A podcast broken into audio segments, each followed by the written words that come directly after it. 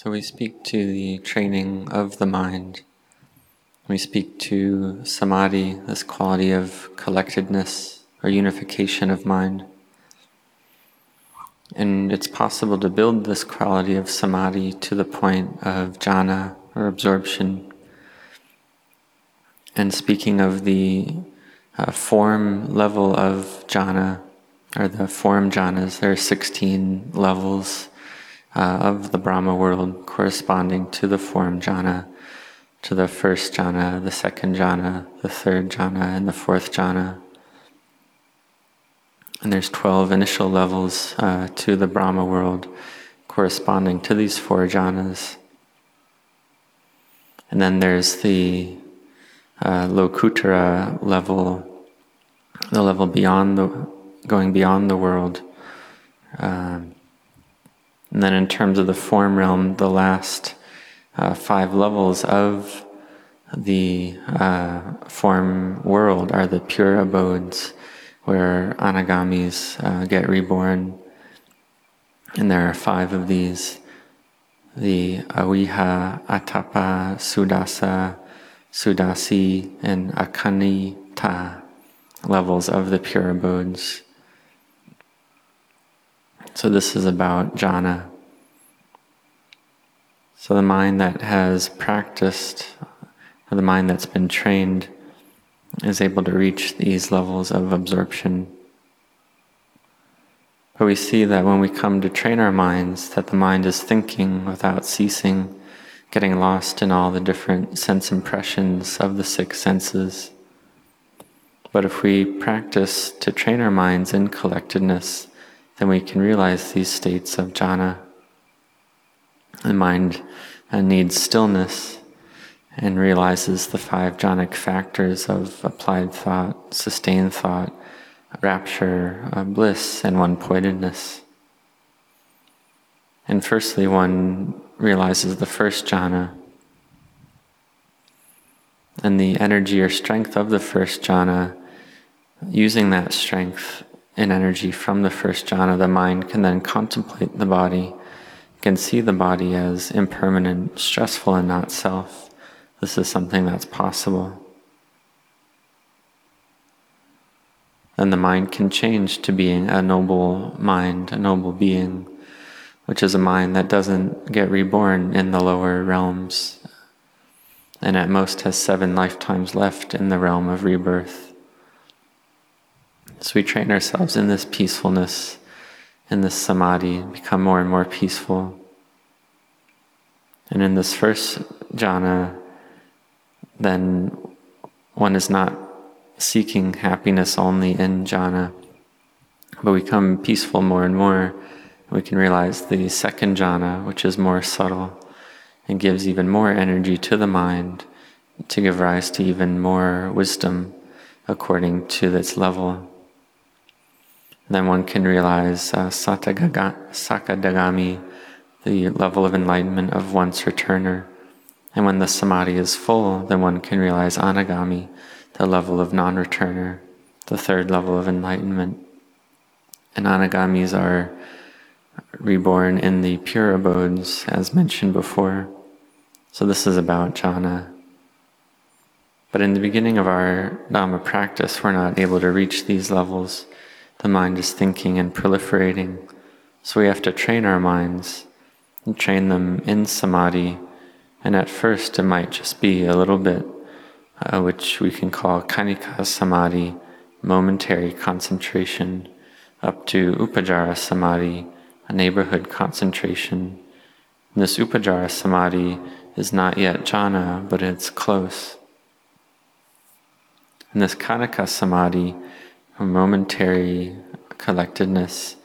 We can listen to the Dhamma, have rapture arise, and contemplate the Dhamma, have rapture and happiness arise.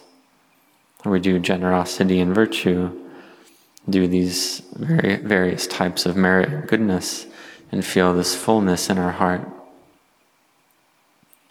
Or we recollect the Buddha and feel at ease, feel fullness in our hearts and minds. We bow to the Buddha at various holy sites uh, or at shrines, such as in India, we can feel this happiness and fullness in our hearts. So we recollect the Buddha, recollect the Dhamma, recollect the Sangha to give rise to this fullness and happiness in our minds. This is uh, the merit of samadhi, which gives rise to stability and firmness of mind.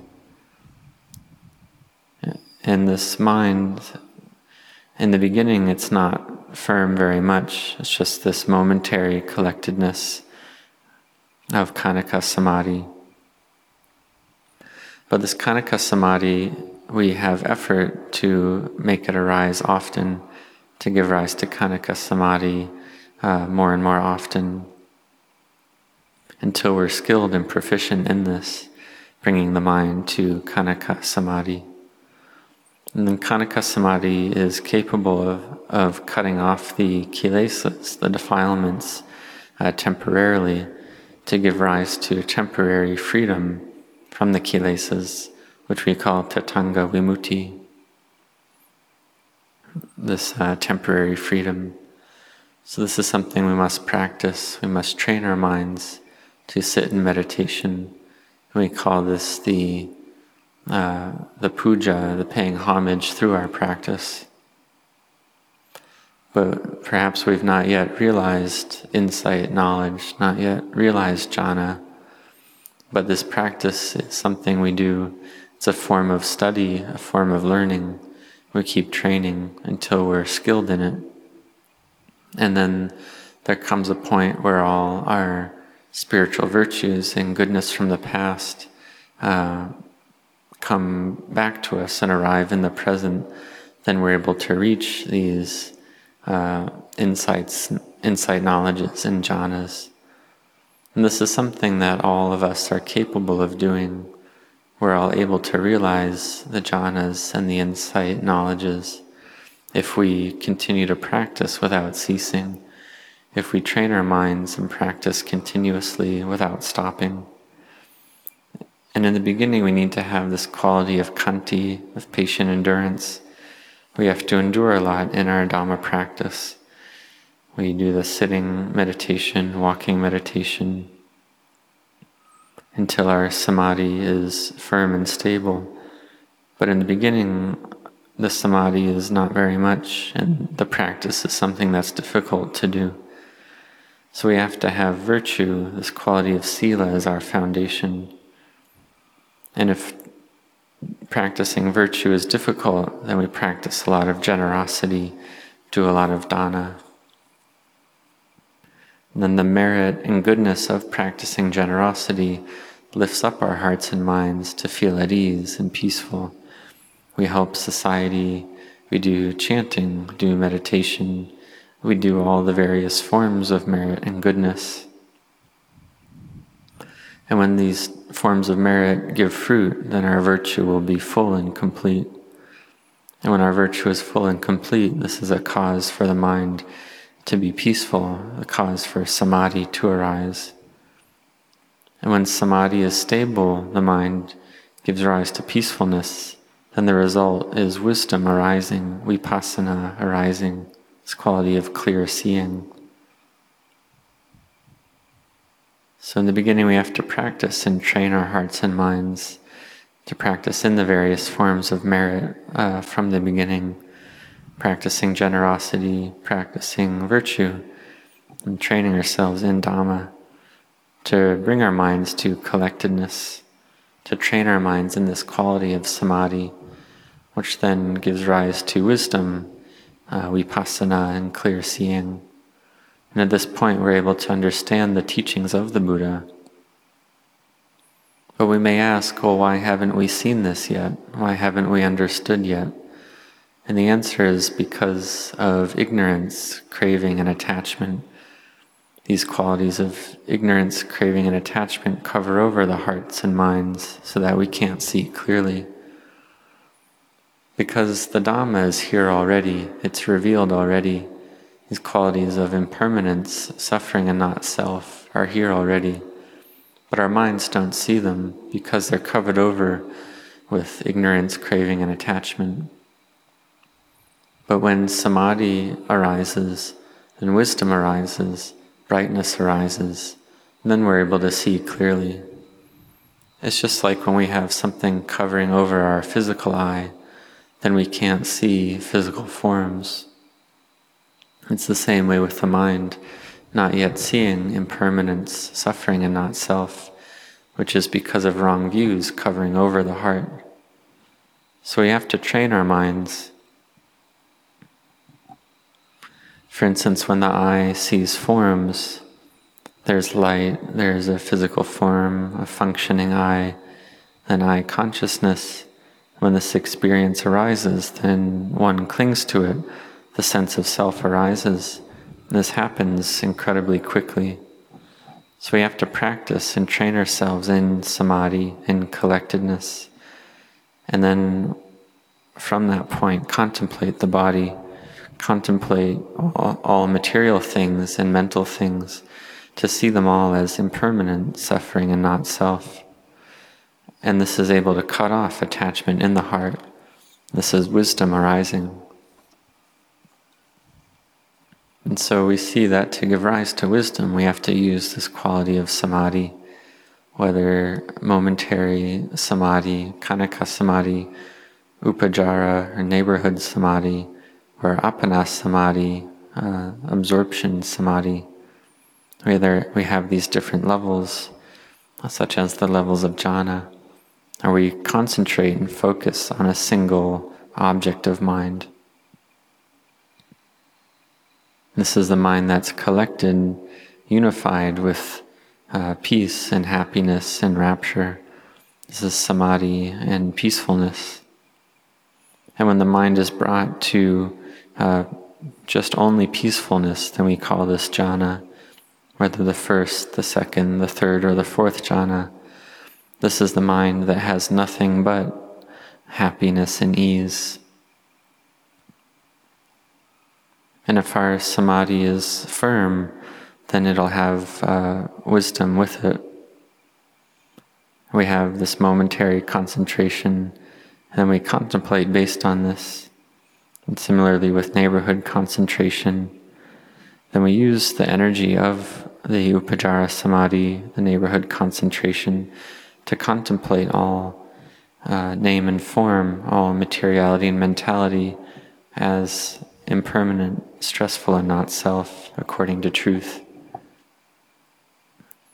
And if the mind reaches appana samadhi, this one pointedness, this very firm and stable samadhi, then with this samadhi, one's able to contemplate the body and see even more clearly, to contemplate all materiality, contemplate the body as suffering, as impermanent, as not self, and one is able to see the Dhamma like this.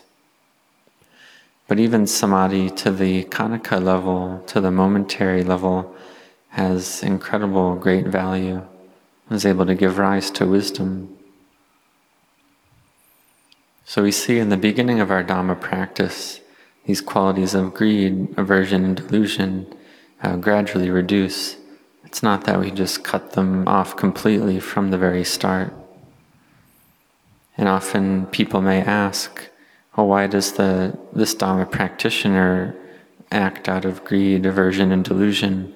Why do they still have greed, aversion, and delusion? And the answer is because in the beginning, this is how it is. These qualities of greed, aversion, and delusion uh, gradually reduce. It's not that they just go away suddenly as soon as one starts practicing, but it takes time, it takes perseverance.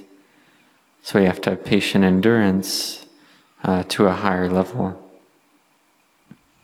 Or the practice of Dhamma gives us more patient endurance. And the Dhamma practitioner in the beginning still has anger, for instance, and it takes time and gradually re- reduce these qualities such as anger. And we use these uh, faculties and powers of faith, effort, mindfulness, concentration, and wisdom to make them stronger and stronger in order to know and understand the way things are more clearly. But First of all, we use patient endurance, this quality of khanti.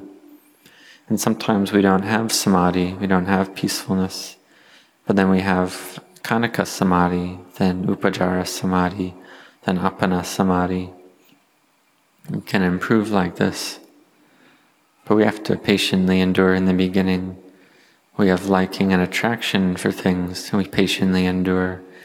We have disliking and aversion for things, and we patiently endure. We try to have effort to contemplate, to give rise to wisdom, in order to put down the things of the world. And when Khanika Samadhi arises, then we feel more at ease.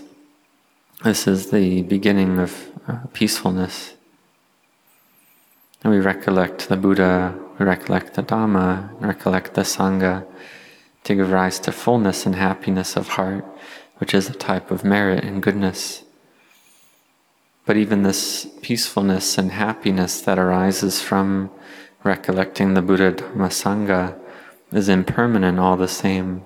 It's a type of Dhamma that arises and ceases.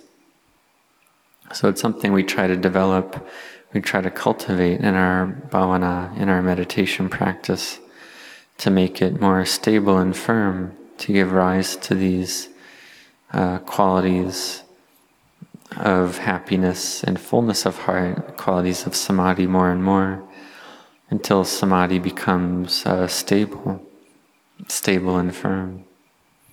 And at this point, we're able to cut off the defilements to cut off the first three fetters of identity view, attachment to rites and rituals, and skeptical doubt.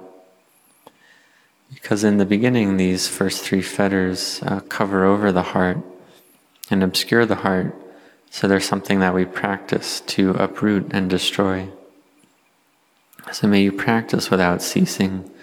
May you set your hearts in this practice to give rise to more and more happiness to understand the path of Dhamma. So may you have a lot of mindfulness, have your meditation word in your heart um, constantly to give rise to peacefulness and unification, to give rise to samadhi, and then to give rise to wisdom. And if one has a job and has work and has a family, one's still able to practice try to have mindfulness in your life throughout the day. So may you all grow in the Dhamma practice. May you all grow in blessings.